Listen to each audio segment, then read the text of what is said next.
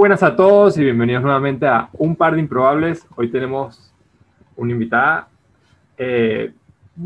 a medias, por decirlo así, porque el tema que tocaremos hoy hablaremos acerca de padres y crianzas, pero por situación el papá está ocupado con el pequeño demonio, así que tendremos nada más a la mamá, pero yo pienso que cuenta muy bien.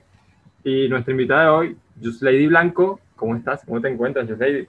Hola, amiga David, bien, ¿tú? Gracias por la invitación, gracias por esta ventanita para contar cosas muy buenas. Y fíjate que me encanta porque tocaremos un tema que, bueno, yo nunca había escuchado hablar de esto, acerca de cómo la gente se prepara para ser padres o acerca de cuál es la mejor manera de criar un hijo. Eso, la gente lo empezará a buscar cuando pues te está llegando la oportunidad, ¿no? La ocasión de que, mira, ya me toca ser papá. Sí. Pero la verdad es que la gente, creo que a menos de que lo viva en carne propia, no tienen ni idea de lo que es ser padre, ¿no? Para nada. Yo decía, ojalá tuviese un libro, ¿sabes? Un libro que dijera cómo hacerlo. No es lo mismo como lo vio tu mamá, como lo vio tu abuela, como lo vio tu hermana, como lo vio tu suegra, como lo puede vivir tu cuñada, a cómo lo vives tú. Sí. Porque yo creo que cada mamá es diferente. Estoy totalmente de acuerdo. Y pienso que, bueno, fíjate que, por ejemplo, y después dejo que te presente.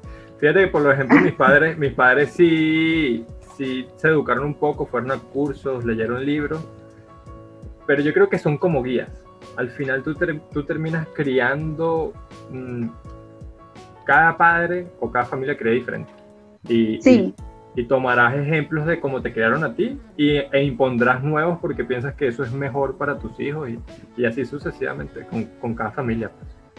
Sí, eso es verdad. Yo, por ejemplo, o sea, es que es muy difícil cuando tú a ver, el bebé está en la barriga y tú dices, bueno, yo quiero que mi bebé duerma separado de mí, en su cuarto. Nosotros preparamos cuarto, tenía cuna, tenía todo, ¿sabes? Y es muy diferente cuando lo tienes ahí, porque tu instinto de madre es tan protector, tan diferente, tan algo que no sé ni cómo explicarlo, que lo quieres para ti siempre.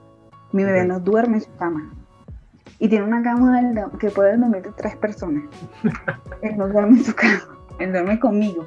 Entiendo. Entonces, claro, entonces tú te pones a ver y son cosas que tú no querías esto, o sea, tú querías tal cosa, por ejemplo, que durmiera en su cama, porque bueno, iba a ser más independiente de ti y todo ese cuento, pero no, ahora no.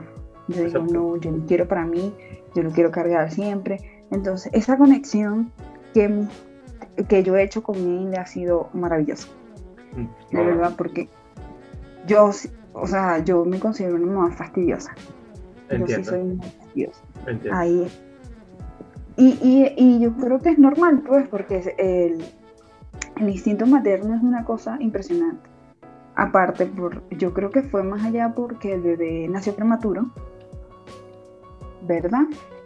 Entonces, él estuvo 3 días en una máquina, como algo para darle luz, porque no es amarillo. ¿En una incubadora? No, en una incubadora, gracias a Dios, no, porque él nació, cuando yo me hago el eco, el doctor me dice, oye, tu bebé tiene los pulmones aún ¿en desarrollo? En desarrollo.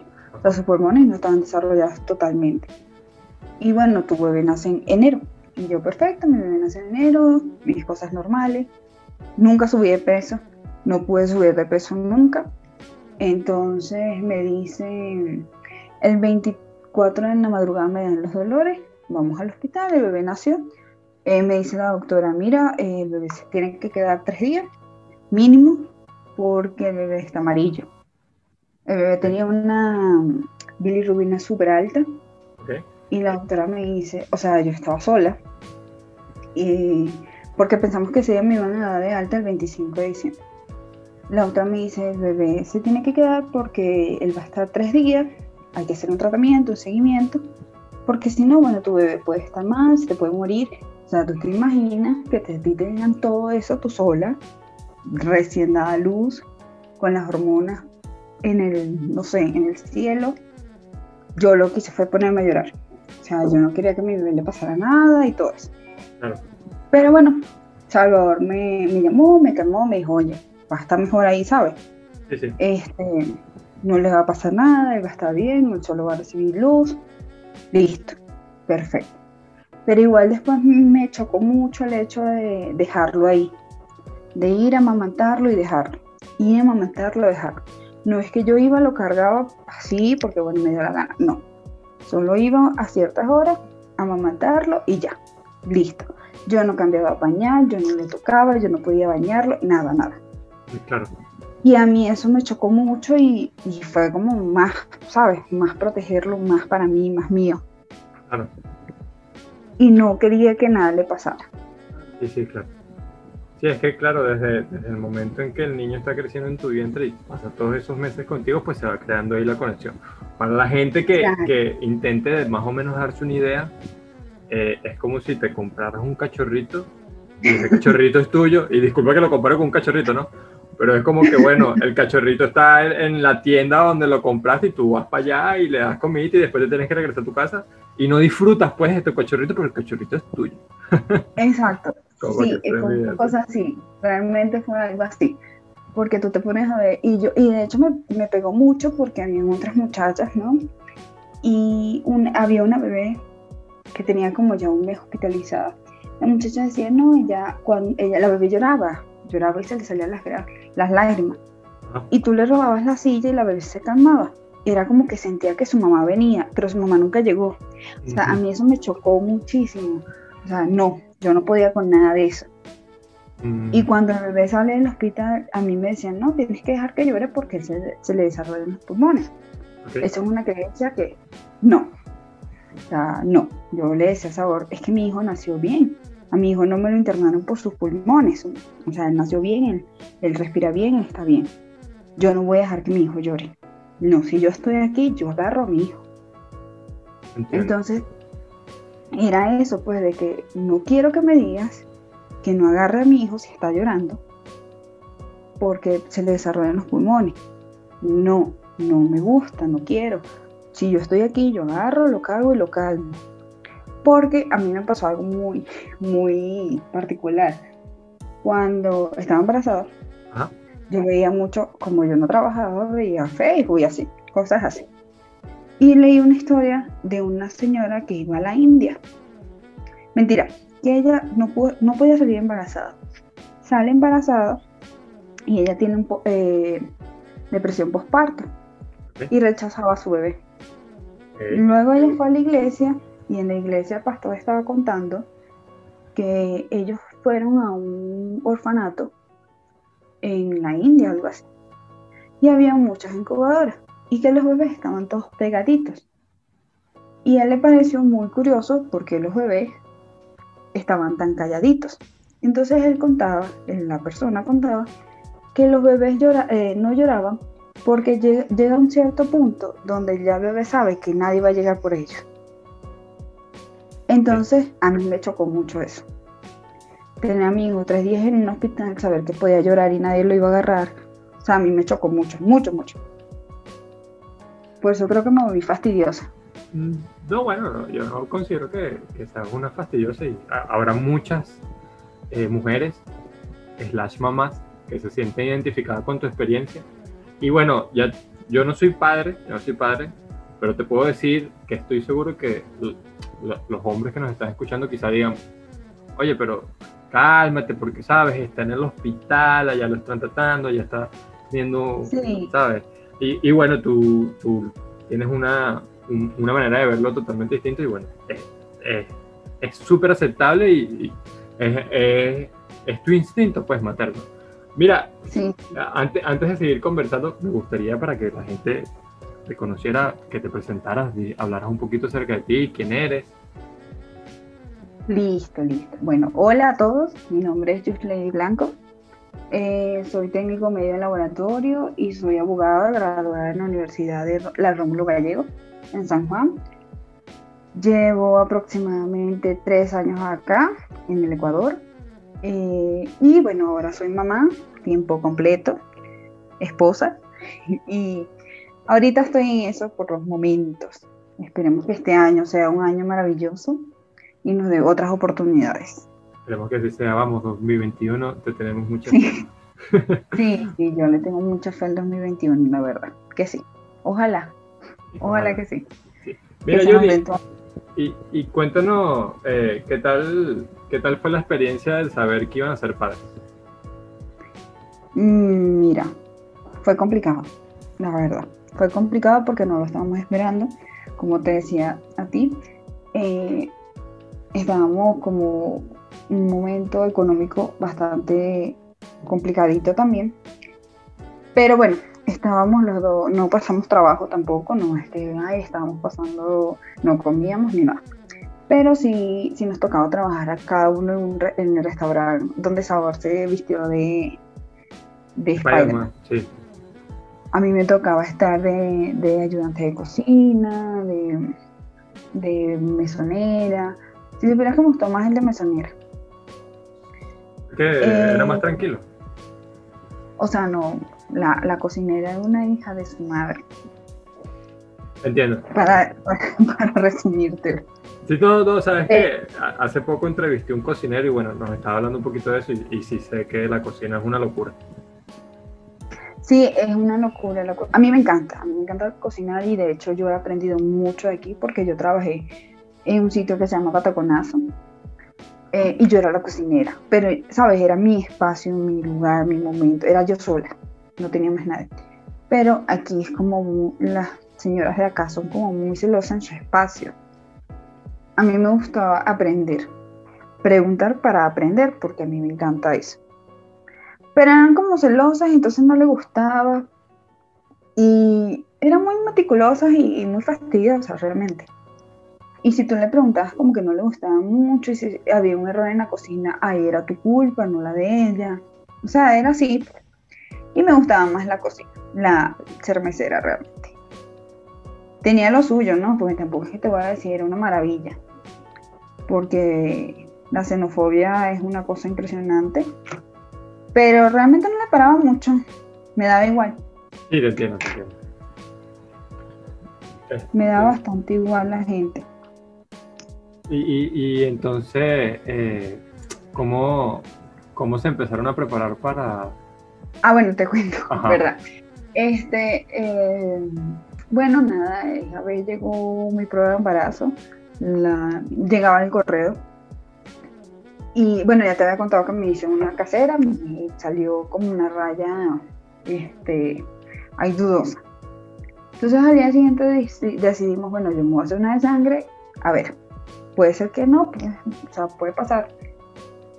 Y cuando llega a las 12, Salvador me llama, mira, salió positivo. Y yo dije, wow, ¿ahora qué vamos a hacer? Cuando yo le cuento a mi mamá se pone a llorar. Cuando le conté a mi papá también, o sea, estaban felices y yo dije, bueno, las dos personas que a mí realmente me interesan, que estén bien, que estén felices, lo están, el resto no me importa, el resto yo voy a saber que estoy bien. Okay. Y así fuimos, o sea, ya Salvador empezó con trabajo, o sea, consiguió un trabajo más estable, yo no pude seguir trabajando, yo trabajaba ahí, pero no pude seguir por motivos de que no tenía seguro. No tenía una estabilidad para mí y eso para la empresa era complicado. Entonces ellos amablemente me pidieron, mira, no vengas más. Ah, chévere. Yo dije, bueno, está bien, no voy más. Y pasé estos tiempos en la casa, hacía cosas, empecé a estudiar italiano, okay. Luego volví no estudiaba otra vez y así iba. Lo retomaba, así poco a poco. Sí, pues claro. Hasta que bueno... Claro, lo que pasa es que me daba muchos mareos, me sentía mal. No me pegó tan fuerte como a otras mujeres, pero yo siempre estaba como débil. Lo que pasa es que nunca comía bien y me dio por ahí. Ok, entiendo. Pero del resto fue así como te estaba diciendo, o sea, ojalá existiera un manual para decirte, mira, eres papá así, o tienes que hacer esto, o lo puedes hacer así, pero no existe. Y nadie más que tú vas a saber cómo hacerlo bien. Bueno, mira, vas a saber. Pero yo Pero bueno, yo como yo te estaba conversando, entiendo y me imagino que tu primera sensación fue de nerviosismo, porque claro, cuando no es 100% planeado, en el primer momento que lo ves positivo, yo me imagino que lo primero que piensas es así como que, ay, disculpa, o sea, decimos que, verga, estoy embarazada, sí. ¿Qué vamos a hacer? ¿Cómo nos vamos a arreglar? ¿Cómo vamos a solucionar todo esto? Sí, mi primer pensamiento fue algo así como que, ¿y ahora? O sea, ¿ahora qué vamos a hacer? Yo nunca me vi con un hijo, la verdad, nunca me vi. O sea, había momentos en que sí, había momentos en que no. Pero después te pones o sea, ves tu situación económica y dices, oye, no es el momento, no es el lugar, no es la situación, no lo es. Como te decía, o sea, la gente dice que hay que ser madre es maravilloso y es lo mejor que te puede pasar como mujer y tienes que hacerlo para tener un hijo para ser feliz y realizar. Mentira. Eso, como tú decías, la gente lo... ¿Cómo es que tú decías? La gente lo... Lo romanticiza. No. Ajá. Lo romantiza, exacto. Pero no lo es. O sea, yo no estoy diciendo que la que quiere ser madre, qué bueno, qué maravilloso, que lo sea. Exacto. La que no, o sea, no lo haga. Realmente. Exacto, que puede ser una mujer hecha y derecha sin la necesidad. Exacto, puede ser una mujer la más feliz del planeta Tierra si tienes un hijo. Puede ser la mujer más feliz de la Tierra si no lo tiene. Exacto. No importa la situación. Pero es que la gente dice, ay, es que es lindo que tengas, así no te quedas sola. Pero es que los hijos no son para que te cuiden toda la vida. O sea, tú no puedes pensar en un hijo para que tu hijo esté contigo toda la vida, porque no va a ser. Exacto. No va a estar toda la vida. Exacto. Él va a tener una familia, así como tú, él va a hacer su vida, va a estudiar, o sea, igualito él va a tener una vida. Pero entonces pasa eso, por ejemplo, en mi caso, a mí me dicen, bueno, tienes que darle a otro hermanito, es que yo no quiero. No, porque es que él se va a quedar solo, no importa. O sea, yo conozco hijos únicos y son felices. Ya, Vicenzo, ¿cuántos años tienes? Un año, ya cumplió un año. Un añito. Entonces ya la gente está diciéndote así como que, oye, mira, claro, ¿sabes? Y que no se le vaya mucho, que le lleve nada más 2 añitos para que... Ajá, entonces yo le digo, bueno, pues ¿cómo lo van a mantener? O sea, usted sabe lo complicado que es tener uno, y aparte, uno que vale por 3, porque está en etapa de, ¿sabes? De curiosidad, de que me quiero montar, de que quiero ver, de qué quiero hacer aquí, de que desconecto los enchufes y los quiero volver a conectar. Entonces, tú te pones a ver, o sea, si tú me lo vas a mantener, buenísimo, yo tengo 10. Pero no, o sea, no es tu decisión, es mi decisión, yo no quiero otro. Sí, exacto. Como lo que son los estigmas o paradigmas sociales culturales de que la gente decimos que, mira, tienen que ser padres, abuelos tienen que ser padres. Exacto, es más que todo la gente que es padre por la sociedad, no porque tú quieras. Y eso es malo. ¿Sabes por qué? Porque yo veo tantas mujeres infelices que dicen, ah, bueno, tengo un hijo. Y son muy infelices, muy infelices. Hay mujeres que, bueno, tienen uno y son las mujeres más felices del planeta Tierra. Y le dan todo el amor a su hijo. Y eso está bonito, porque hay otras que son tan infelices que entonces lo que hacen es pegarle al niño todo el año, toda su vida, porque son mujeres infelices que nunca quisieron tener hijos. Y entonces claro, hacen que el niño crezca un niño disfuncional y... Exactamente. Y entonces, empiezan a aparecer otro tipo de problemas, sí, te entiendo. Exacto. Entonces, ahorita, por ejemplo, tocando el tema de Argentina, de que la gente está, que no, que eso es una vida y todo el cuento, y que chimbo, que mal, que entonces por la calentura de ella. Yo en lo particular no sé lo que opinan los demás. No sé ni siquiera qué opinas tú del tema. Bueno, no, ¿qué opinas tú? No, yo te comentaré. Oye, qué bueno que tocaste el tema, sí. O sea, yo antes decía, o sea, es una vida, pobrecito el bebé, no, o sea, ¿por qué no lo dejan? Hay condones, hay métodos anticonceptivos, hay todo eso. Pero ¿qué pasa? Que yo empecé a ver muchas noticias de que lo mató, mamá mató a su bebé, papá mató a su bebé. No sé, si ya lo vas a matar cuando tengas 5 o 6 años a punta de palo, que eso para un niño torturándolo todo un año para que luego se muera de cualquier cosa, un golpe, mal golpe que ya terminaste de darle de una vez, o sea, no lo tengas.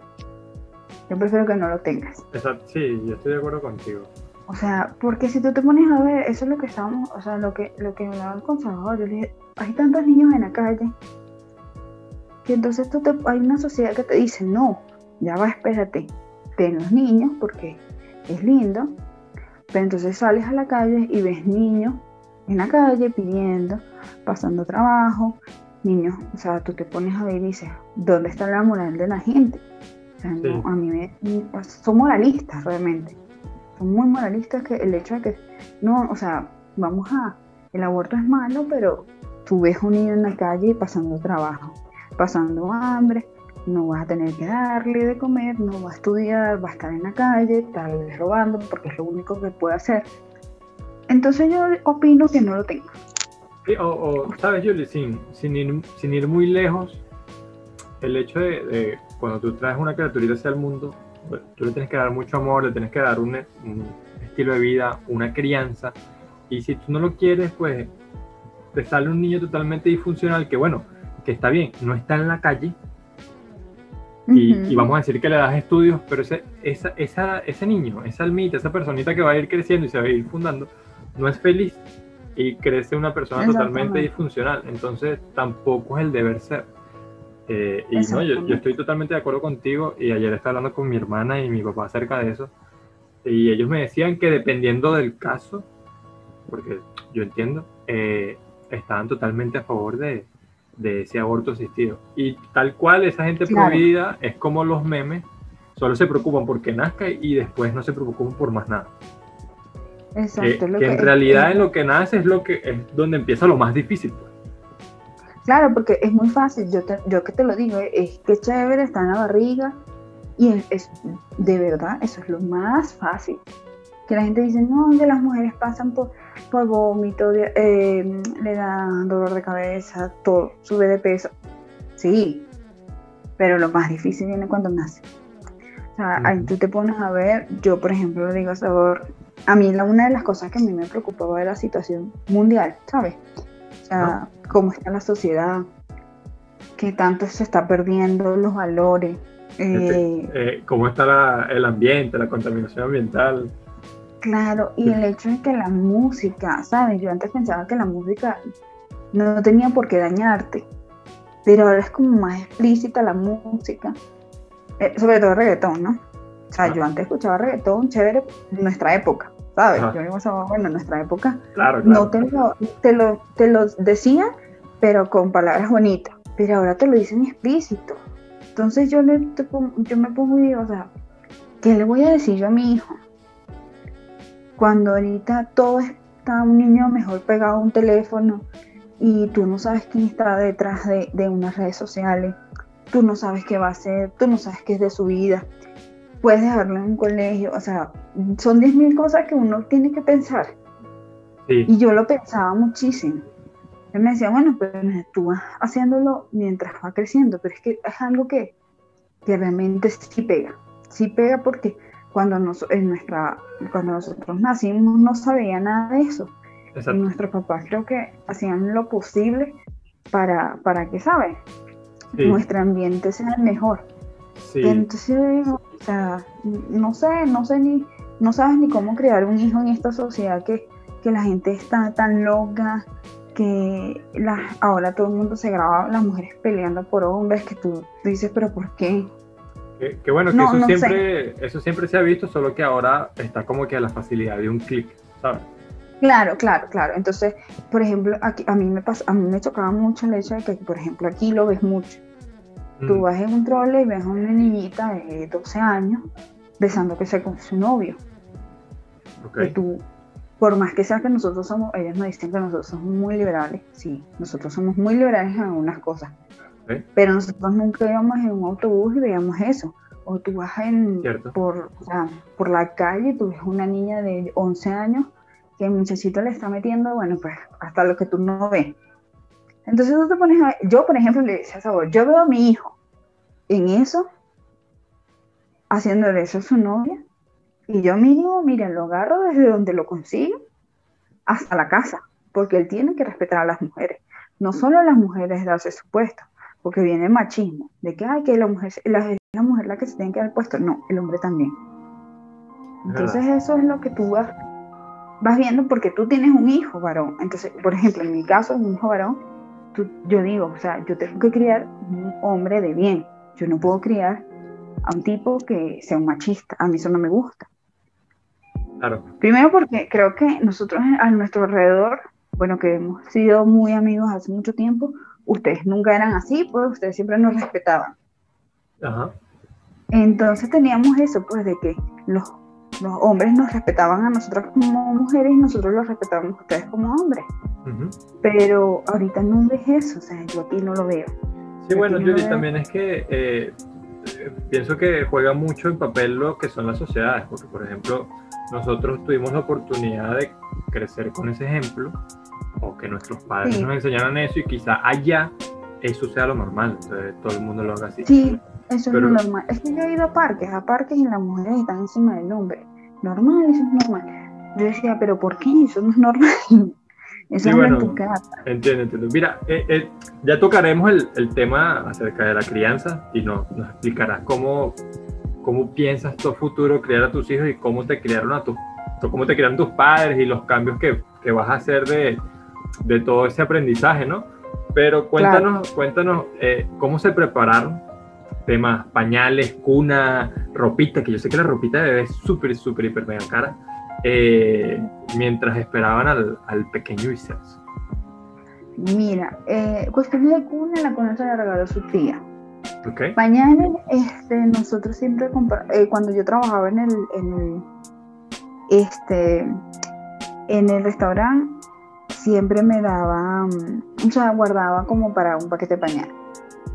Hay una asociadora aquí de unas mamás, entonces ellas siempre también conseguían pañales y me decían, mira, tenemos pañales, entonces yo iba y me daban pañales. Pero la mayoría del tiempo siempre comprábamos pañales. Okay. Ah, la ropa, una amiga me la regaló, le compramos algunas cositas y la ropa una amiga me la regaló.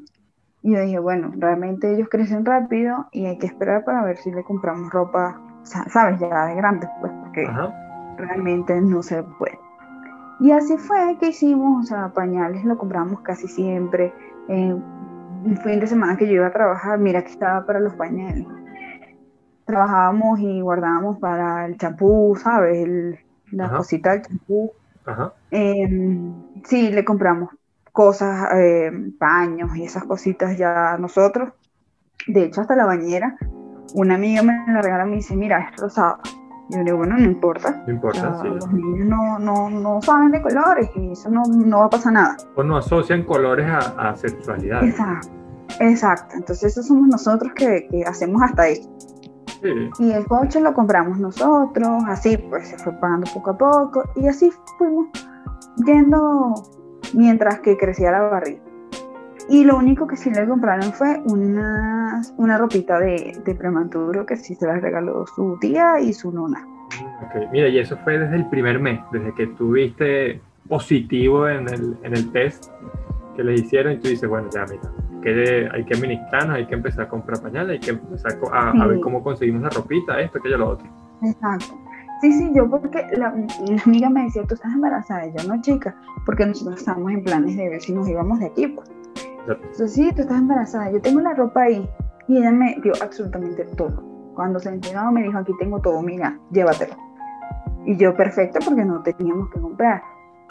Al bebé le regalaron cosas, la familia de Venezuela le trajeron cosas, sus tías de Chile también le mandaron cosas. O sea, realmente nunca tuvimos así con eso, ay, vamos a comprar ropa súper cara tampoco, porque tú te puedes ir a un centro comercial, que hay un sitio que se llama Bemundo, y una ropita te va a costar $58 y te puedes ir al centro y un conjunto te vale $5. Y qué bueno, y que... Y que pienso yo, no sé, quizás me estoy equivocando, que eso el niñito no lo va a notar, ¿sabes?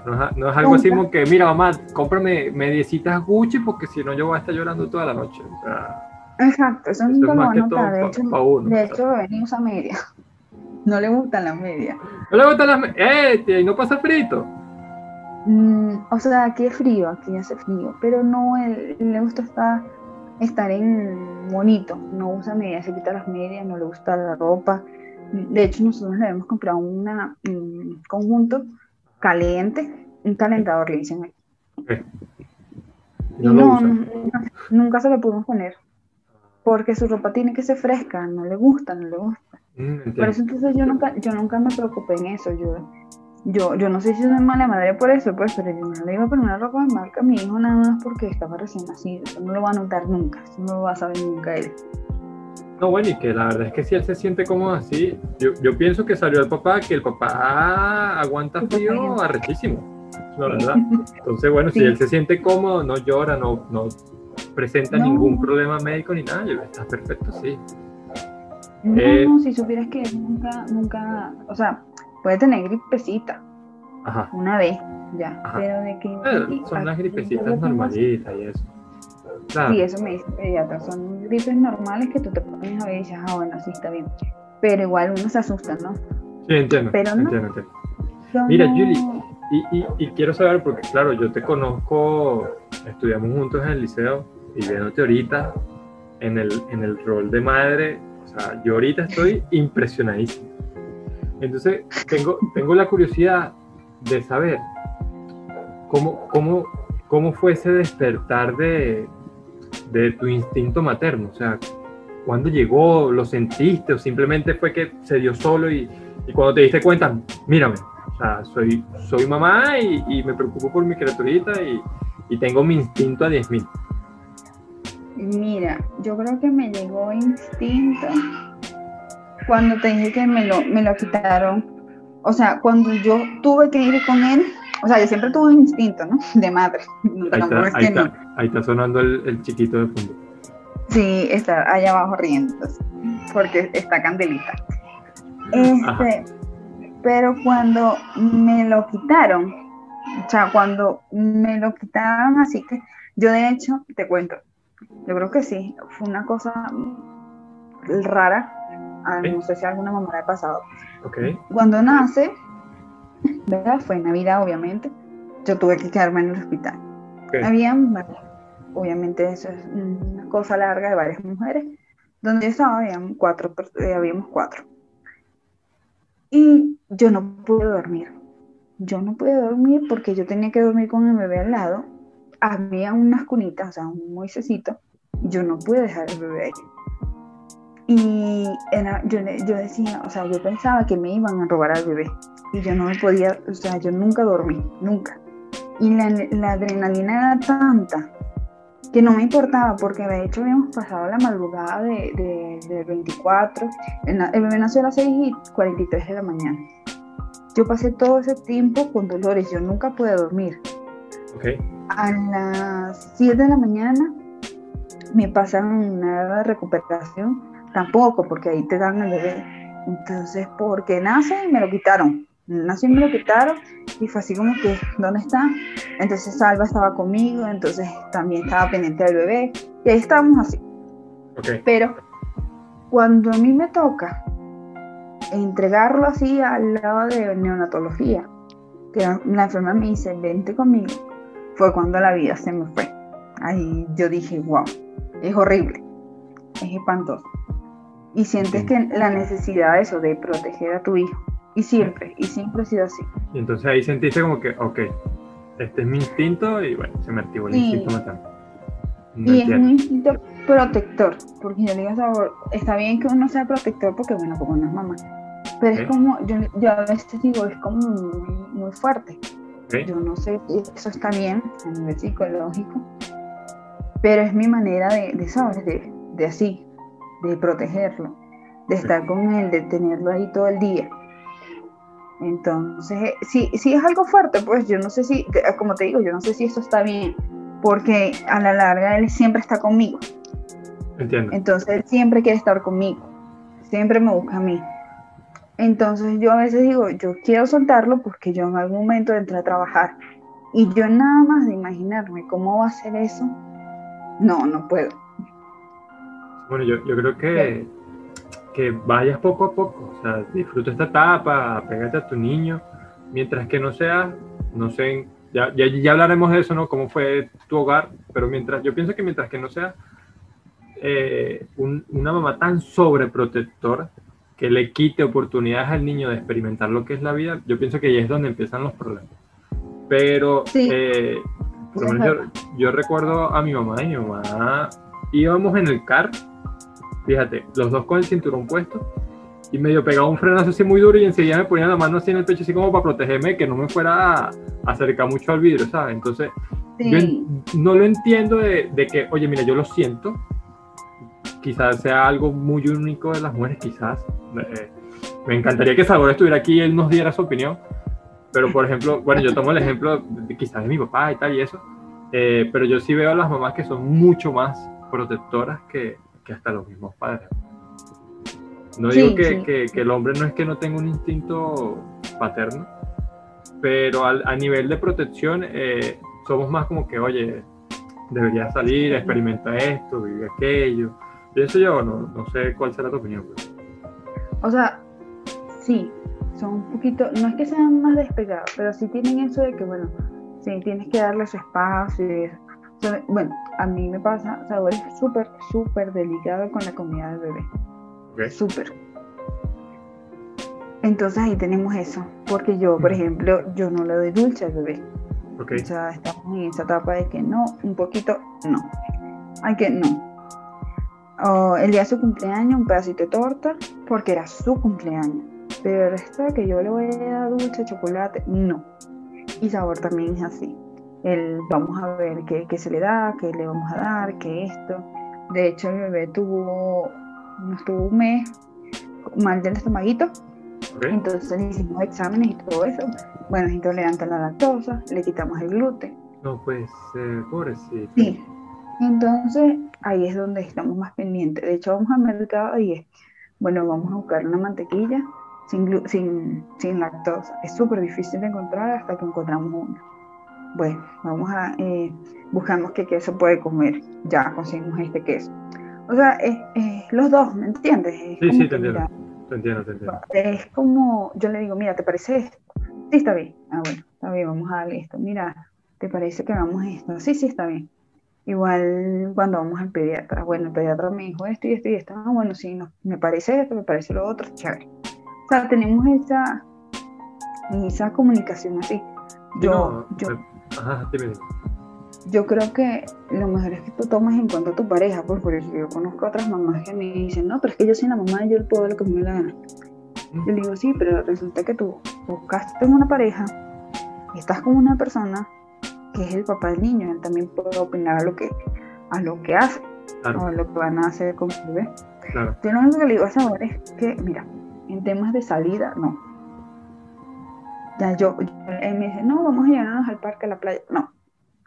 Parque, playa, piscina con mamá y papá. Pero solo no. Pero Julie está muy pequeña todavía. Ese no está ni siquiera pensando en salir. No, yo sé, pero yo le digo, por favor, ya yo me imagino todo y yo sé, yo le digo, no, así no. Bueno, quizás en un futuro tú cambias de opinión. Y mira, me parece perfecto que lo hagan todos ustedes dos, ¿sabes? Que no es que tú crías al niño y el papá es el papá, no, es que los dos crían al niño.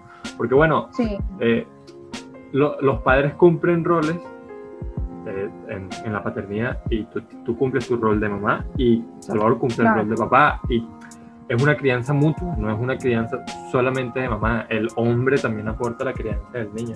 Solo que bueno, culturalmente en esta mayoría de sociedades, digo yo, quizás estoy hablando además, ¿no?, latinoamericana, es muy normal, porque bueno, son machistas, ¿no? Entonces es muy normal decir que el hombre trabaja y la mamá es la que tiene que criar al niño. No, eso no es así.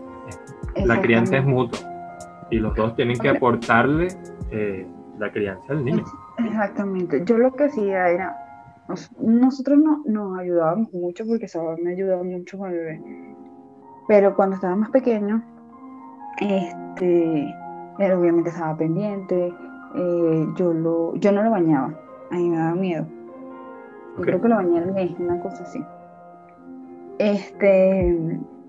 Pero estábamos los dos y cuando él empieza a trabajar, el bebé ya obviamente, como también nació bajo de peso, el doctor me dijo, oye, mira, ya a partir del mes él subía 1 kilo, 2 kilos. El doctor me dijo, él en vez de bajar, porque hay niños que bajan de peso, él está subiendo, él está bien. Pero en ese momento yo le decía a Salva, bueno, Salva, duerme, ¿verdad? Porque tú trabajas, yo no. Yo puedo acostarme en la tarde y, ¿cómo se llama? Y dormir con el bebé.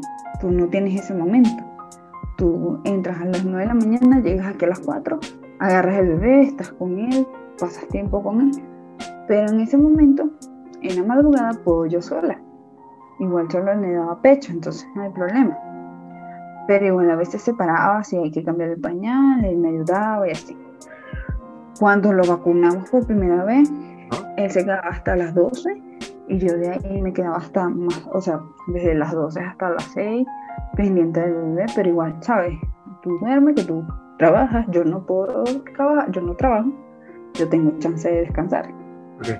Pero siempre lo hacíamos así. O sea, yo también tenía que tomar en cuenta que él también trabajaba. Claro, claro. No es que, mira, yo sola. Claro. Yo solo voy a hacer todo. No, los dos hacíamos, pero yo tenía consideraciones, pues también. Compartían, claro. No, es que claro, me parece perfecto, la verdad. Mira, sí, ustedes utilizaron técnicas de estimulación prenatal. No, ¿viste? Ah, no, mentira, sí. Sí, porque eso, el bebé iba a médicos y lo llevaba a eso.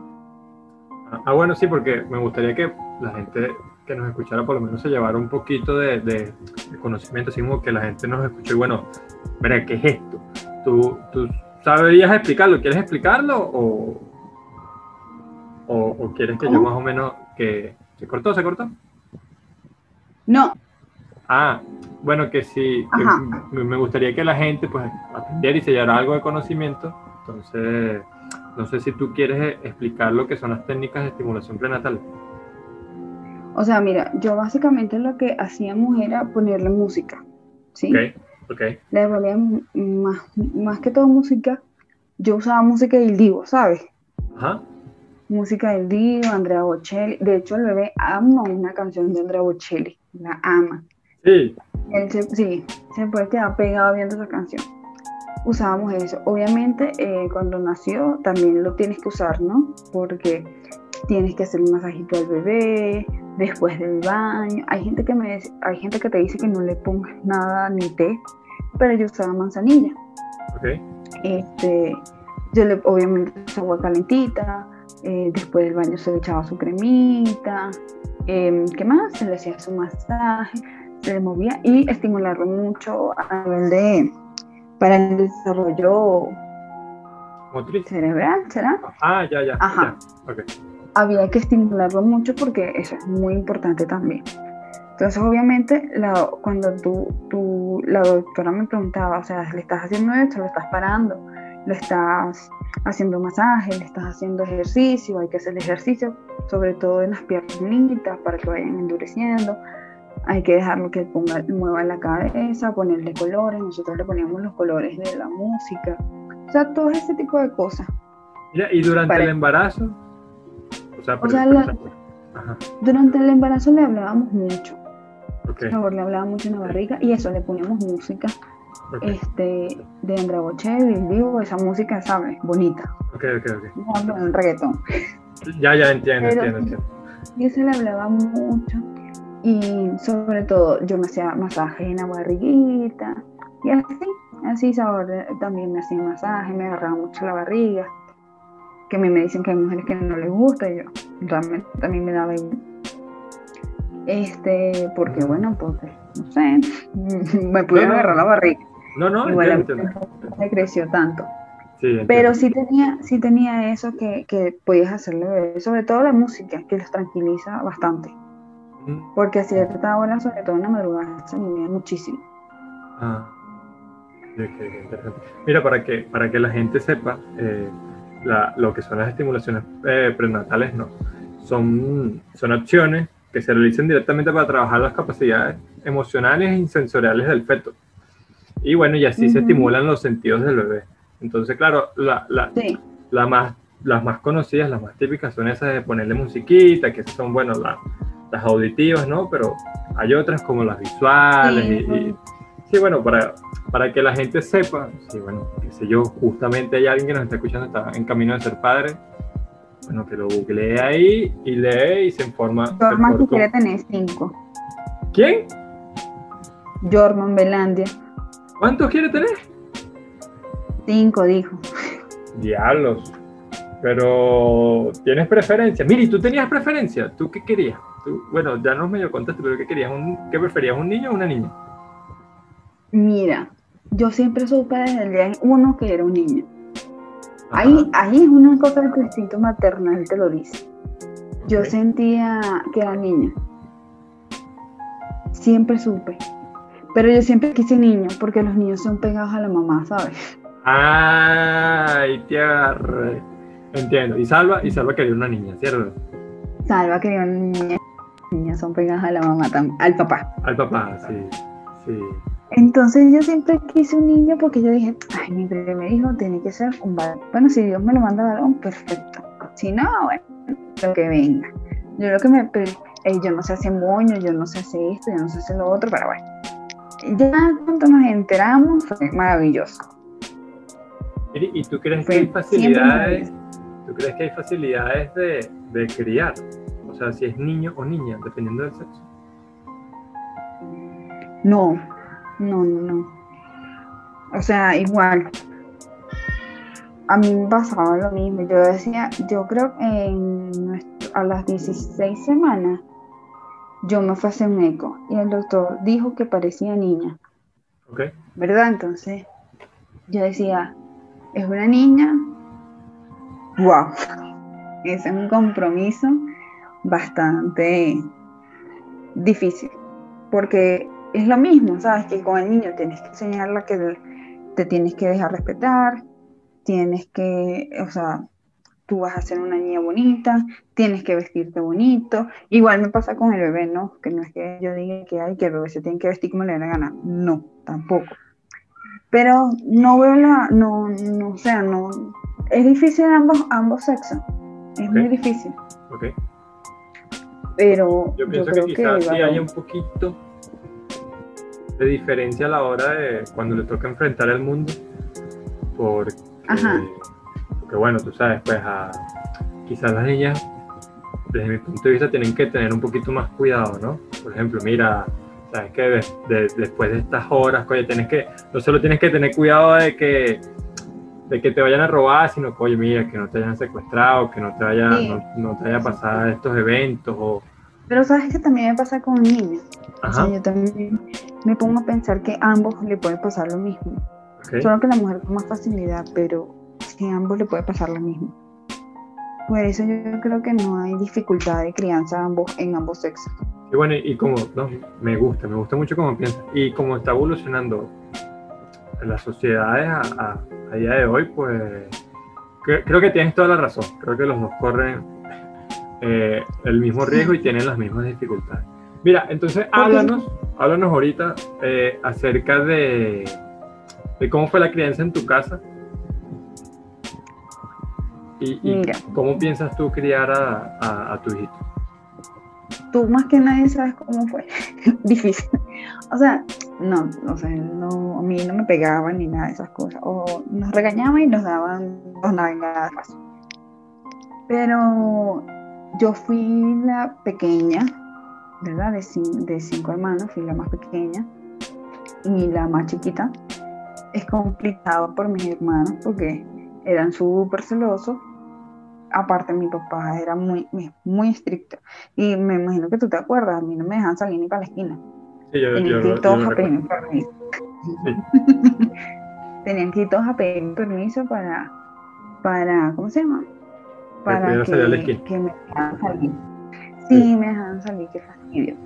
Entonces yo creo que yo agradezco mucho a mi educación porque también me hizo crecer y pensar diferente, ¿sabes? Y yo creo que me protegía mucho por ser la más pequeña y ser mujer. Pero igual, yo sigo pensando eso, que ambos sexos son iguales, pueden pasar en lo mismo. Pero entonces sí, tuve mi casa fue algo bastante tranquilo. y así pues con ganas de salir, pero que mi papá no me dejaba. Y acerca de eso yo le decía, ajá. ¿Cómo? Y a la hora de, tú dirías que eran un poco más permisivos, porque entiendo que a la hora de las salidas y eso te restringían más, pero por ejemplo, ¿cómo eran con lo de los estudios? O sea, ¿eran más permisivos a la hora de las tareas, de los castigos cuando sacabas malas notas, o cómo eran en ese estilo? O sea, yo lo que me hace es que yo no fui inteligente, o sea, yo fui una persona normal. Bueno, Yoli, déjame, disculpa que te corrija. Eres inteligente, solo que quizás no fuiste tan estudiosa y aplicada, pero de exacto, que eres muy inteligente lo eres. Exacto, así, pues. O sea, yo no era una niña de 20, ¿sabes? Pero okay, nunca raspaba materia. Hasta okay, quinto año, ¿te acuerdas? Qué horrible. Sí, sí. Bueno. Igual, o sea, normal, ellos me ayudaban hasta quinto año que raspé la materia esa espantosa que yo me quería dar a morir porque, bueno, yo no quería cursar esa materia. Ok. Pero después ellos me ayudaron bastante y creo que, no sé, nunca han tenido problemas conmigo en la cabeza. Porque, como te digo, yo nunca es que fui una niña de 20, pero nunca fui a reparación. Okay. En quinto año, sí. Y no fui a reparación. ¿Y en temas afectivos cómo eran? Yo creo que todos somos iguales, ¿viste? No, pero porque... ¿cómo? Bueno, o sea, yo, para que, por si no me voy a entender bien, yo digo en el tema afectivo de qué tanto amor te dieron en tu casa.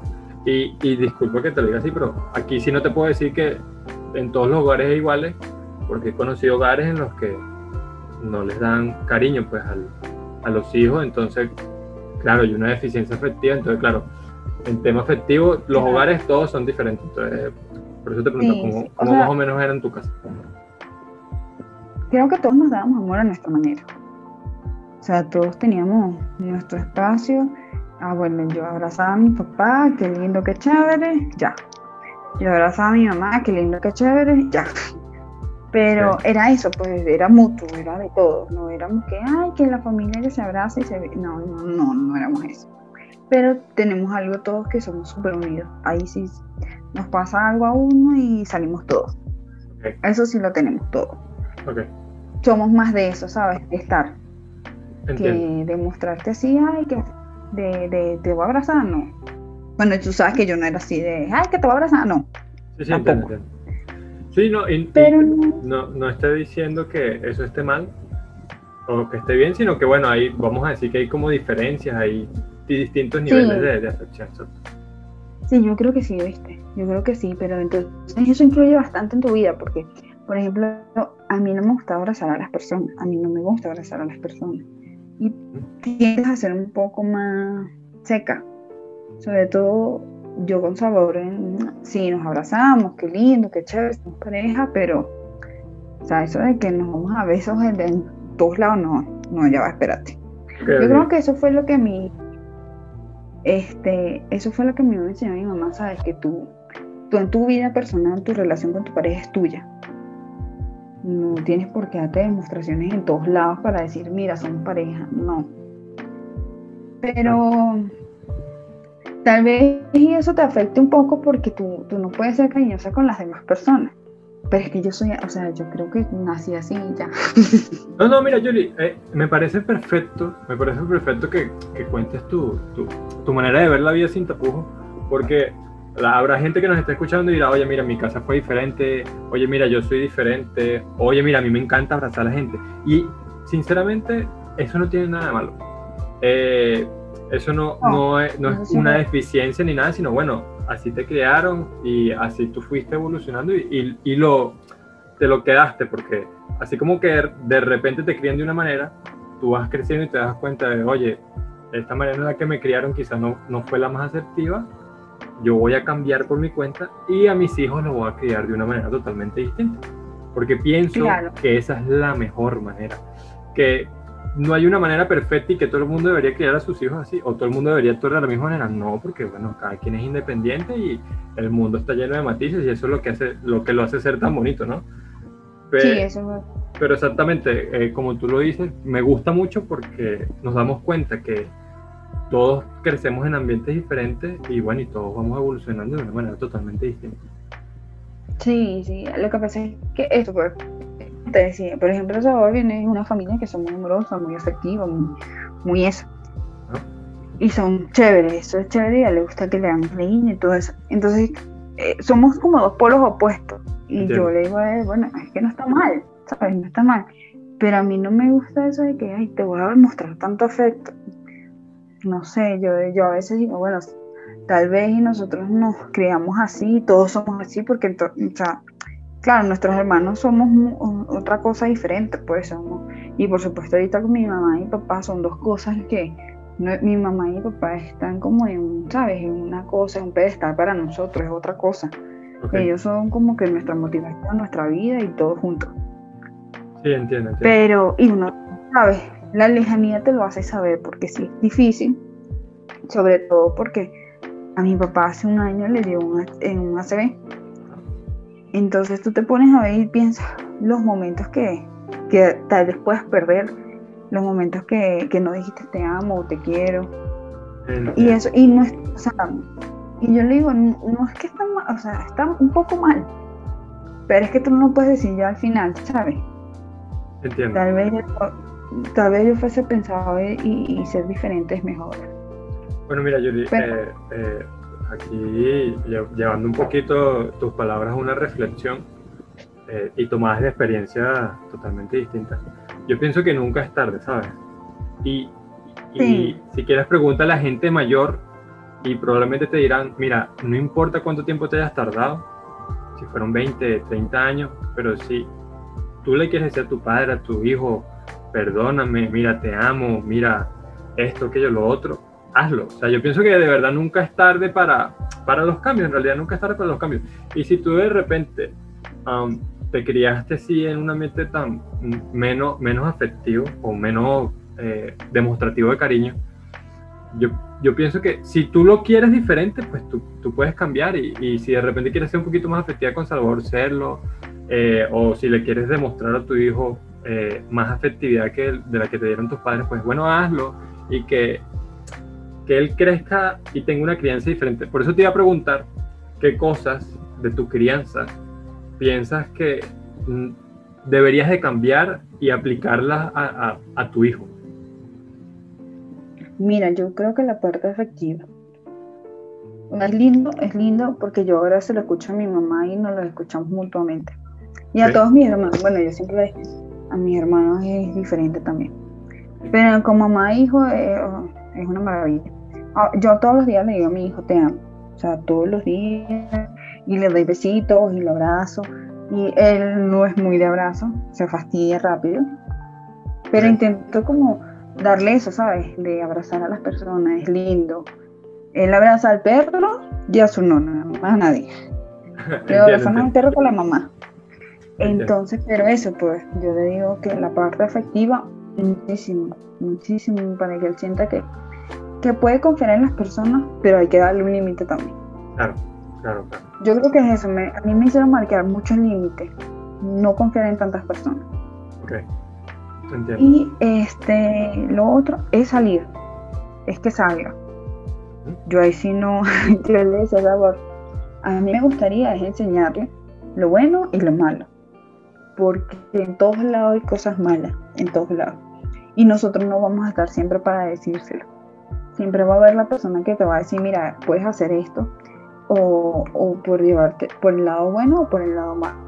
Y eso hay que demostrárselo, porque a mí también me lo demostraron en mi casa. Pero no me dejaban salir. Entonces, la parte de dejarlo salir es darle confianza. Yo pensaba, bueno, las primeras veces lo llevaremos nosotros. Ya, entonces la segunda vez irá él solo, ¿sabes? Exacto. Darle confianza a tu hijo para que te cuente las cosas luego. Porque si no, entonces él va a hacer, no sé, se va a ir para la playa y nunca nos va a decir nada, ¿sabes? Entonces... Exacto.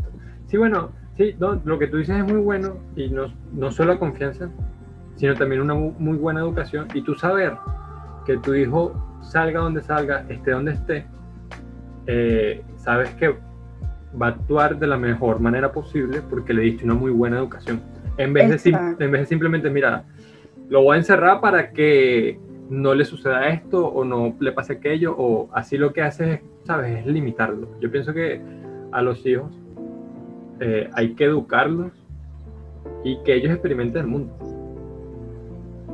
Claro, claro, es que eso es lo que yo le decía, yo tal vez te puedo decir esto ahorita y en 10 años pensar diferente, en 15. Pero entonces, como yo digo, de nada me sirve encerrarle en una cúpula de cristal, que de verdad me encantaría, pero no va a pasar. Entiendo. No va a pasar nunca. Entiendo. No va a pasar porque él va a salir a la vida, va a ver, va a sentir, Dígame, yo digo sobre el hecho de que pueda tener una novia, a mí eso me mata, y imagínate, falta, pero por 200 muchísimo, años sí, para eso. Entonces, tú te pones, tú ves y, o sea, el que me va a servir tenerlo encerrado a mí en 4 paredes, y él va a ser un niño que puede salir, va a tener amigos. A mí fue después de cierto edad, cuando ya conocieron a todos mis amigos, y dijeron, ah, bueno, estos sí son buenos, chao. Ajá, sí, y realmente yo nunca tuve amigos así, pues, entonces, creo que de cierto modo ellos concluyeron y dijeron, ah, bueno, mira, estos muchachitos sí son buenos y son los mismos de siempre. Y eran puros hombres, ¿no? Ajá. Entonces... Qué bueno que estaba bien cuidada, pues. Sí, nunca estuvo, de verdad, yo nunca estuve mal cuidada, nunca. Ah, era eso, pues, y entonces tú te pones a ver ahorita y hay que enseñarle más de la vida que antes. Yo digo eso. Estoy totalmente de acuerdo. De verdad, sí. Sí, yo pienso que ahorita un padre tiene que saber el doble, quizá de lo que sabían los padres antes, o estudiar el doble, porque ahora hay muchísimas más cosas en las que tú tienes que enseñar a tu hijo. Sí. Y es como dices, pues limitarlo no es la solución, porque bueno, quizá tú no seas el ejemplo perfecto, pero tú sabes muy bien que hay muchas mujeres que por más encerradas que estén y que no las dejen salir, se las inventan de las 10.000 y una maneras y hacen desastres. Es que mira... Claro, yo conozco casos de gente que le ponía pastillas para dormir a sus papás porque no la dejaban salir. Sí, imagínate. O sea, a mí siempre se me pasaba por la mente, ¿sabes? Porque es que nosotros no éramos de ir a discotecas, ni siquiera eso. ¿Ah? Era reunirnos para hablar estupideces y comer. Sí. Bueno, entonces eso era lo que yo le decía a mi mamá, o sea, yo no es que salgo a una discoteca, yo voy a ir con mis amigos nada más ahí a comer. O sea, claro. Es todo. ¿Sabes? Pero era eso, o sea, era aparte, influye que tú seas la hermana, la más chiquita y todo ese cuento. Pero, sí, pero ¿sabes? Es muy curioso, Julie, porque uno diría, bueno, la persona que te está criando se supone que fue joven y seguramente lo criaron así, muy sobreprotector, y bueno, él se escapó, y bueno, sabe que los jóvenes se escapan. Pero como que al crecer, lo olvidan o creerán, se inventarán una falsa verdad de que, oye, mira, quizá mi papá a mí no me puede encerrar, pero yo sí voy a encerrar al mío y el mío sí no va a salir. Y es totalmente erróneo. En vez de aprender de sus padres y ver los errores que cometieron, están aplicando los mismos errores, ¿no? Exacto. Entonces pues, yo digo eso. Yo digo que salga. Yo le digo, ¿sabes? Es mejor que salga. Y que, ¿sabes? Sobre todo que nosotros sepamos dónde podemos encontrar. Y que sea verdad. Porque tú te pones a ver y hay gente que, no, yo estoy haciendo tarea y está en cualquier sitio, ¿sabes? Y metido no sé dónde. Entonces, la idea es esa, tener confianza. Confianza con tu hijo, confianza en lo que hace, confianza en lo que va a hacer, confianza con todo, con todo. Entiendo. Sí, bueno, te iba a preguntar. Pero yo ya no, creo que ya no lo respondí, sí queda bien claro, pero te lo hago así por si se te escapó alguna cosita. ¿Qué piensas tú que sería indispensable en la crianza de cualquier hijo? O sea, algo que siempre tiene que tener, siempre. Que todos los niños todos los padres tienen que, así sea de maneras diferentes porque cada uno tendrá su estilo, pero que eso nunca falte. Que según tu opinión, ¿qué es lo que tú crees?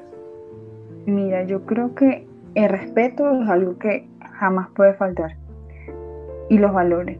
Yo creo que esas dos cosas no pueden faltar, sobre todo el respeto a sus mayores. A mí me criaron así, pues con mucho respeto hacia mis mayores, y creo que eso jamás debe faltar, y eso es algo que está faltando mucho en la juventud de ahorita.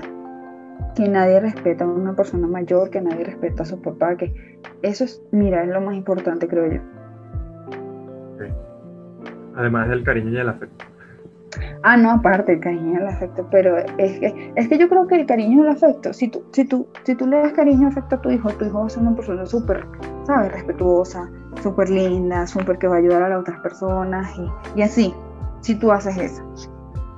Sí, bueno, pero lo decimos así para que la gente lo identifique, porque imagínate, bueno, lo crían de una manera que sea respetuosa y le enseñan ciertos valores, pero si no le dan cariño, o sea, pienso que van de la mano, pero son cosas totalmente distintas. Entonces, es bueno hacer el énfasis. Son cosas totalmente diferentes. Sí. Exactamente. Porque tú no puedes exigirle respeto a tu hijo si tú no le das ni amor ni respeto.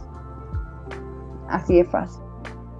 Mira, y me da mucha curiosidad para la gente, déjame hacer este pequeño énfasis, para la gente que tenga un poco más de duda, se pueden educar. Ahorita el internet es una cosa súper maravillosa y bueno, hay tips que como estos que estamos nombrando, que son cosas que en las crianzas nunca deben de faltar. Y lo digo de esa manera porque yo pienso que cada quien tendrá un estilo de crianza diferente, pero son cosas que son indispensables para una muy buena crianza, pues una crianza que sea 100% efectiva, en mi opinión. Mira, Yoli, y te voy a preguntar, aunque tu hijo todavía está muy pequeño, todavía no sale ni nada, todavía no va ni al kinder ni nada, pero... No. Te iba a preguntar, ¿cómo te vas a preparar o cómo te preparas a medida de sus etapas de crecimiento? Y una de las cosas que no sé por qué me da tanta curiosidad es saber cómo tú vas a castigar a tu niñito. Pero antes de que me digas eso, cuéntanos cómo te estás preparando a la hora, en sus etapas, pues. Porque primero va a ser un niño, después va a ser un adolescente, que me imagino que es la etapa más candela a la hora de la crianza. Pero bueno, ¿cómo te estás preparando tú para todo eso? Mira... O sea, ahorita está en etapa de caminar. Ahorita él está en etapa de caminar y vamos ahí, ¿sabes? Viendo. Estaba en etapa de gateo. Él tiene un añito, ¿no? Él es un bebé todavía. Él tiene un año. Okay. Sí, él está chiquito. Su etapa de gateo, bueno, fue bastante... Lo hizo solo, ¿sabes? Yo no me preocupé. Yo dije, él va a tener su momento, listo. Okay. La etapa de caminar también, ahorita está en esa etapa, la etapa de caminar, perfecto. O sea, él se para más. Hay gente que me dice, pero es que él ya está grande y debería caminar. Y es su momento. Yo no lo voy a esforzar a nada. Y está la etapa de ahorita de los 2 años adelante, que creo que, o sea, no lo he vivido, pero me preparo así como que para ir enseñando poco a poco. Okay. Sobre todo irlo preparando a ser un poquito más independiente de mí, sobre todo. Okay. Porque realmente yo no puedo ni ir al baño. Ok. Sí, a ser un poquito más independiente de mí porque él va a tener eso, que ir a un cuidado, y yo sé lo que es eso, de que tú dependas de tu mamá y llorar, porque a mí me pasaba, yo dependía mucho de mi mamá, muchísimo. Yo me acuerdo que todo el preescolar yo lloraba, porque yo no quería estar lejos de mi mamá, sino cerca de mi mamá. Entonces eso, irlo preparando a ese despegue solo, para que él vaya a un preescolar bien, y tenga una mejor educación, y así, o sea... Es que complicado también, pues yo te puedo decir ahorita. Sí, claro, no, la pregunta es muy complicada porque también es muy a futuro y es como que no. Sí, entonces yo creo que eso, irlo preparando en sus etapas, porque ahorita están en sus etapas de conocimiento, de ver todo, de que todo le causa curiosidad, de que entonces enchufa todo, eso, o sea, está en etapas que uno dice, no es candela, es tremendo, no. Yo a veces digo, no es que no es tremendo, es que está conociendo, él está viendo, está buscando, está reconociendo cosas. Entonces, por ejemplo, con el perro, ahorita vamos en un momento donde mira al perro, hay que hacerle cariño, él abraza al perro, adorar al perro, por eso te digo, abrazo más al perro que a mí. Ajá. Y creo que esa conexión entre el perro y él es una cosa maravillosa, y yo creo que también eso le ayuda mucho a, ¿sabes? Claro. Sí, sí, sí. A que después no lo tengan que ver en internet pateando un perro. Y yo me voy sí, eso lo ayuda bastante a ir creando vínculos y, bueno, entre otras cosas. Sí, sí, con los animales. Eso es eso. Sí, sí. Mire, y te quiero preguntar, ¿tú crees que, o tú piensas tomar información o educarte de medios externos? ¿O tú vas como, sabes, como siendo padre, vamos a decir más que toda la antigüita, paso por paso? Sin tomar conocimientos externos, así como que, oye, mira, es recomendable hacer esto en estas edades porque estimulas al niño de esta manera, pam, pam, pam, pam, pam, o tú simplemente, pues, lo vas criando y ya está. Mira, yo a veces busco cosas en internet, ¿verdad? Me gusta mucho buscar cosas en internet, pero a veces me parece que son como muy extremistas. Porque yo dije, o sea, a mí me criaron de esta manera, a Salvador también, porque ahora todo es malo, ¿sabes? Porque ahora todo es traumar a un niño, porque entonces tú no simplemente tienes que dejar que el niño te haga pataletas, porque eso es lo mejor, porque el niño está entrenando. No, ahí sí no va conmigo. Yo he visto cosas que, bueno, chévere, sobre todo eso de que enseñar los colores, de estimulando la vista, el cerebro y esas cosas me parecen perfectas. ¿Eh? Y lo he buscado y lo he visto, o sea, cómo aprender los números, cómo ponerle esto. Sobre todo, Salvador y yo hace tiempo, antes de que naciera, buscamos qué tipo de música iba a escuchar cuando naciera y cuando estuviese grande, porque no toda la música de niños es buena. Tú, o sea, hay que escucharla, pues tienes que sentarla y escucharla para que le prestes atención. No, mira a tu hijo, mira, no, tienes que sentarte a escucharla y ver, pues, porque hay canciones que sí tienen sus cositas. Entiendo. Entonces, pero hay otras que como que no, o sea, no van conmigo, ¿sabes? Eso de que no le puedes gritar a los niños porque se trauma. No, porque no se le puede pegar a los niños porque se trauma.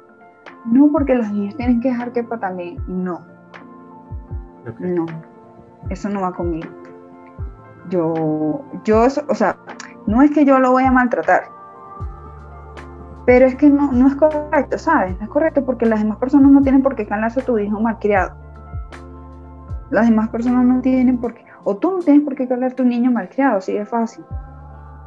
Pero entonces pasa eso, que muchas veces la gente deja porque el niño se trauma, porque es malo. No, porque... fíjate que yo pienso que, es que yo pienso que ahora todo es muy... Hay que agarrarlo así como que con pincita, ¿no? Sí, por eso. Pero eso es parte, yo pienso que eso es parte del carácter. ¿Cómo haces con un niño revoltoso, me entiendes? Tú no le puedes a un niño revoltoso hablarle así, a decir, el niño no va a entender, más bien va a pensar que él es el que tiene el control. En momentos así hay que tú tienes que demostrar que tú eres el que tiene el control de la situación, y le tienes que mostrar un carácter al niño, y para eso si hay que subir la voz, bueno, se sube la voz. Yo pienso que no es necesario, porque a mí me criaron así, a mí no me pegaron nunca. Yo pienso que no es necesario tener que estarle entrando a golpes al niño, pero a la hora de subir la voz y mostrar tu carácter, y mostrar quién es el que manda en la casa, pues se tiene que hacer. Exacto. Eso se tiene que hacer.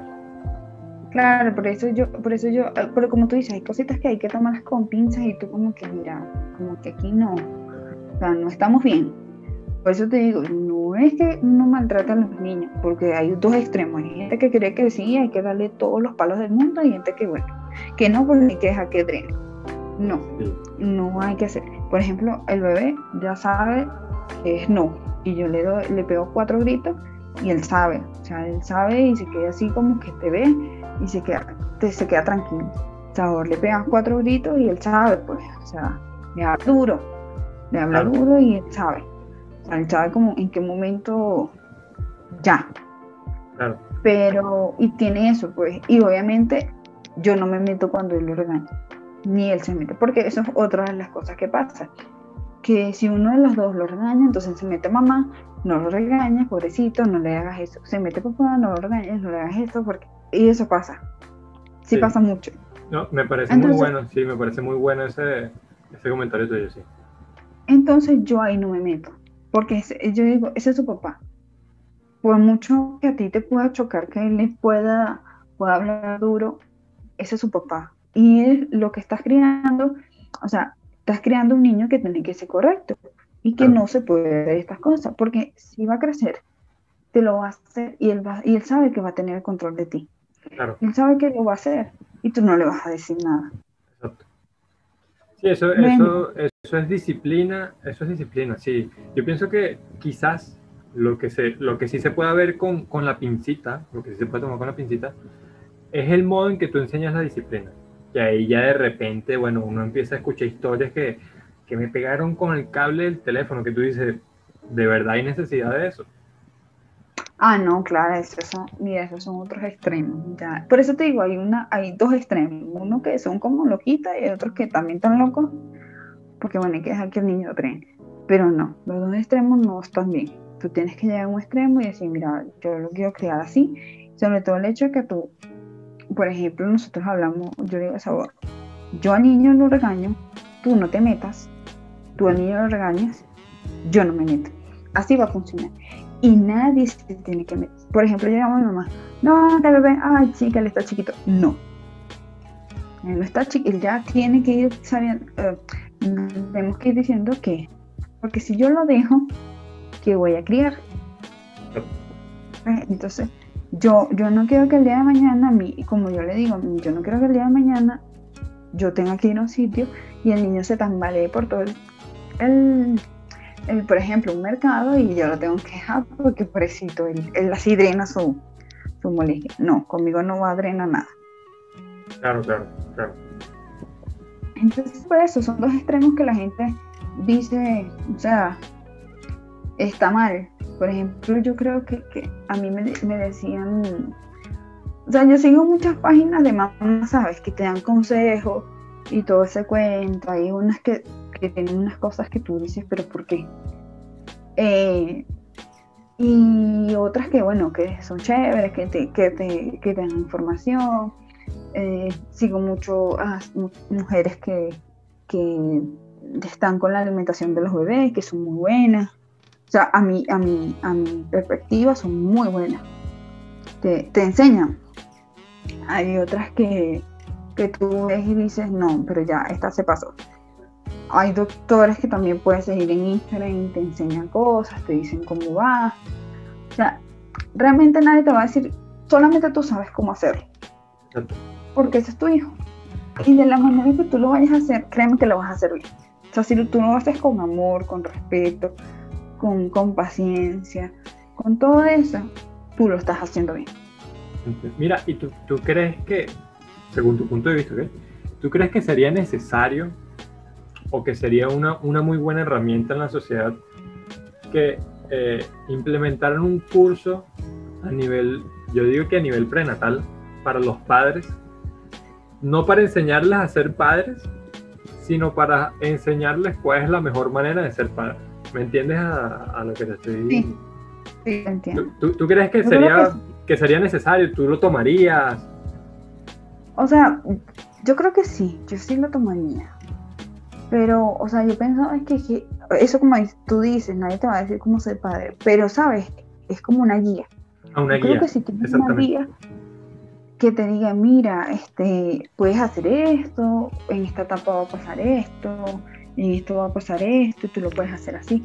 Esa guía sería maravillosa. Créeme. Claro, porque yo pienso que hay mucha gente que llega y va a ser padre y bueno, y quizás no tienen ni idea de lo que va a suceder o lo que se le viene en adelante. Habrá algunos curiosos que exacto, lo googlean y lo buscarán por internet, pero habrá mucha gente que simplemente lo afronta como venga y ya no los dirás tú en el poco tiempo que tienes siendo mamá. Claro, es que sí pasa. Sí. Sí pasa que yo, por ejemplo, yo lo buscaba, como te digo, yo buscaba muchas cosas, pero me parecían muy como... muy estrictas, muy como que es que el niño tiene la razón y tú tienes que criarlo de esta manera, y yo decía, pero ¿por qué? ¿sabes? Se me crearon de esta manera y yo soy una persona normal. No, me mataron a palo como a otra gente, pero soy una persona normal que vivió, que estudió, que hizo su vida y que decidió cosas. Pero ahorita eso, que la sociedad te quiere decir, mira, no, el niño hay que tratarlo así. Pero sí, o sea, sería chévere que alguien te dijera, mira, vamos a hacerlo así, pues, hazlo así. Si te pasa esto, hazlo así. Si te pasa esto, hazlo así. De hecho, yo seguía una muchacha que es youtuber. Ella sí es, ¿cómo se llama? Ella te da mes a mes lo que el bebé va evolucionando, ¿no? Ah, ok, interesante. Entonces, por eso yo decía, pero ¿por qué el bebé no hace esto? Yo veía sus videos y decía, pero ¿por qué el bebé no hace esto? O veía a otros niños y decía, pero ¿por qué mi hijo no hace eso? Entonces ella explicaba que los bebés que nacen prematuros, ¿verdad? Ellos tienen su edad prematura. O sea, su desarrollo es un poco más lento. Pueden ser más inteligentes, pueden ser que el niño se desarrolle un poco más rápido, pero ellos van poco a poco, ellos van a su ritmo, no al ritmo que tú quieres que vaya. Entonces yo como que frené y dije, ok, o sea, mi hijo no es un niño que tiene que ser como los demás niños, ¿sabes? Que entonces él tiene que tratar a los 5 meses, no. O sea, yo por eso yo me dejé de preocupar y dije, bueno, en su tiempo él va a gatear, en su tiempo él va a caminar, en su tiempo él va a decir papá. Claro, uno lo estimula, claro, porque uno le va diciendo di papá, di no, di esto, y di agua, esas cosas. Pero él va a su ritmo, no Exacto. puede ir al ritmo que yo quiera. Exacto. Yo pienso que eso que te está diciendo es la clave, pues. Sí. Entonces, por eso es que yo decía, es que el niño ya tiene 1 año. Y yo, sí, está bien. Ah, que no camina. Está bien. No va a caminar cuando él lo decida. Listo. Exacto. Yo lo estimulo, sí. Lo pongo a caminar, tiene una caminadorcita y todo, claro. Perfecto. Pero es que yo no puedo decir camina, lo siento. No. Ahí no. Exacto. No está bien. Entonces, por eso. ¿Y cómo te preparas tú psicológicamente para los gustos que tendrá el niño? Y yeah. Bueno, ¿entendiste a lo que me refiero? Sí, a nivel de todo, me imagino. Ajá, sí, a nivel, sí, exactamente, sí. Mira, yo creo que yo no me preparo bien. Sí me asusta un poco por lo que te digo, por el tipo de música que estamos escuchando ahorita. Lo normal que un hombre se pueda pintar unas uñas ahorita y que eso tú lo puedes ver y que el hombre quiere ser mujer. O sea, yo no tengo nada contra los gays. Soy una persona bastante abierta. Pero si usted no nace mujer, no tiene que ser. Es mi pensar. Okay. Tal vez hay gente que no le gustará, pero o sea, las cosas como son. Tú Exacto. Entonces ahí yo me quedo un poco tranquila porque yo sé que tiene un papá que se viste bien, que es una persona responsable, que no es cualquier persona que se la pasa en una esquina tomando. O sea, yo creo que el bebé tiene buenos ejemplos y ahí sí no te preocupa. No me preocupo mucho. De hecho, ahorita la música que nosotros podemos escuchar, por decirte, no escuchamos reggaetón. Si yo puedo escuchar reggaetón, yo sola, con mis audífonos y ya. Okay. Pero música que le pongamos a niños, música de niños, música que si vamos a escuchar nosotros, como te dije, como le ponía en la barriga, música del Divo, música de Andrea Bocelli, música de Bruno Mars, le gusta mucho, ¿sabes? La de los monos. Ajá. Se puede quedar horas ahí. La de Queen también. O sea, yo creo que ahí yo no le estoy diciendo que tiene que escuchar, porque yo sé que en algún momento él va a elegir su música. Exacto. Pero si tienes una buena orientación, tú sabes que eso ayuda. Exacto. Esa es la clave. Sí, de resto no, de verdad no me preocupa sus gustos, porque creo que tienen muy buenos ejemplos. Y sobre todo, sabes que ellos tienen como una etapa de que se quieren parecer a su papá. Ajá. Entonces esa etapa no me da miedo, porque sé que tiene una buena Un buen ejemplo. Un buen ejemplo. Muy buen ejemplo. Sí. Entonces, por eso, ahí sí, esa parte no me da miedo. Mira, Yuli, perfecto. La verdad es que se me han pasado las horas volando. De verdad que se me han pasado las horas volando. Pero vamos a ir despidiendo el podcast. Y voy a dejar que tú lo despidas dejando alguna reflexión que le quieras dejar al público al final. Pero antes déjame decir un mensajito, y es que a todas las personas que nos están escuchando, si les interesan estos temas y quieren que estaba pensando en traer distintas personas con crianzas diferentes en hogares diferentes, ¿no? Y que habláramos acerca del tema, déjennos en los comentarios aquí en Anchor o por Facebook, y bueno, yo los estaré leyendo. Buenísimo, sí, señor. Sin más nada que decir, Yuli, ¿alguna reflexión que quieras dejar? ¿Alguna despedida de sesión? Bueno, amigo David, yo creo que hablando de la maternidad, mira, yo, en vista de todo esto que está dando ahorita, les digo a todas las mujeres que no se sientan mal si no quieren ser madre, que no se sientan mal si eres mamá y pasas todo el día con moño, es normal, que no te sientas mal, vas a sentir que algo está mal, eso es normal, vas a sentir que no lo estás haciendo bien, eso también es normal. Pero nada como tus sentimientos y nada como con lo que tú sientes y lo que tú puedas hacer. Nadie mejor que tú puede hacer ese papel de madre para tu hijo, o no para el resto. Porque una cosa es que tú digas, mira, este niño es más así, pero para tu hijo. Yo creo que nadie es mala madre, sino que tienes que saber cómo hacerlo. Ese es hablando del tema de materno en estos momentos. Okay. No, bueno, Yuli, mira, ha sido un placer tenerte aquí, de verdad. Me gustó mucho la conversa. Ay, a mí también. Tendremos que hacer otras 10 horas más. Sí, pero es que después editándolo, me explota la PC y bueno, la gente no escucha un podcast de 10 horas, lastimosamente. Pero sí, hacemos la trampa y lo dividimos en varios podcasts de varias horas y ahí está, esa es la trampa, Yuli, esa es la trampa. Listo. Esa es la trampa, ahí vemos. Listo, la continuación de la continuación de la otra continuación. Sí. Así que, bueno, muchachos, eso ha sido todo por hoy y muchas gracias por escucharnos.